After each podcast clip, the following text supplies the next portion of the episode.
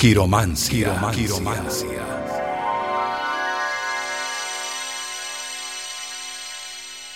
Mírate las manos.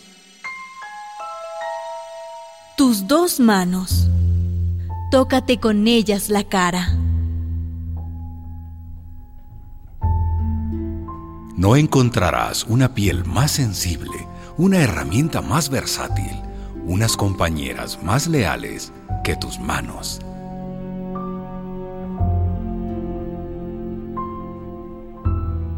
Dicen que hay cuatro tipos de manos.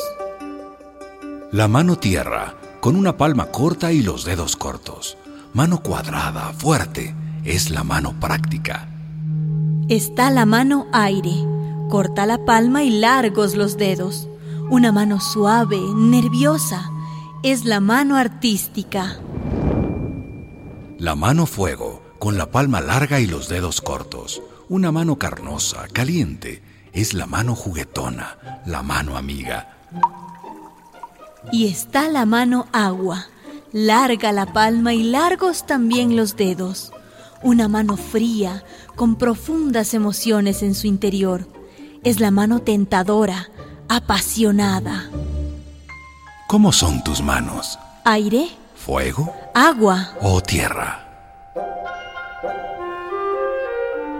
Fíjate ahora en los relieves de las palmas. Bajo el pulgar, el monte de Venus.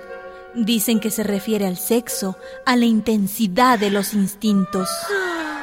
En el lado opuesto, el monte de la luna. Dicen que presagia el amor. Y los enigmáticos surcos. La línea alta es la del corazón, la que enrumba los amores y profetiza los desengaños. Al centro, la línea de la mente, más recta y analítica. ¿Cuál de las dos domina? ¿El corazón? ¿O la razón? Y hacia abajo, naciendo entre el pulgar y el índice, la línea de la vida. ¿Cuán larga es? ¿Cuántas rupturas tiene? Pero las líneas de la mano no dicen ni predicen nada. Son renglones en blanco del libro de la vida. En ellas, cada quien escribe lo que quiere. El destino no está escrito en tus manos, son tus manos las que lo escriben.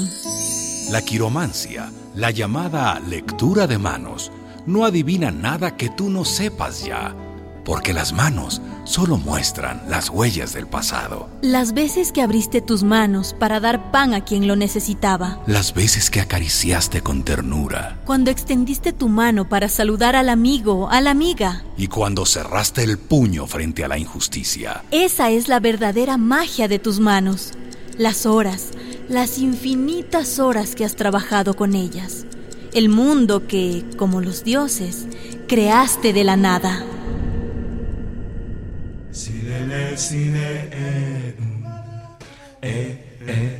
Y ahora, para que el tiempo no las borre, pinta tus manos con tus propias manos en la pared de tu casa, como hacían nuestros antepasados en las grutas primordiales.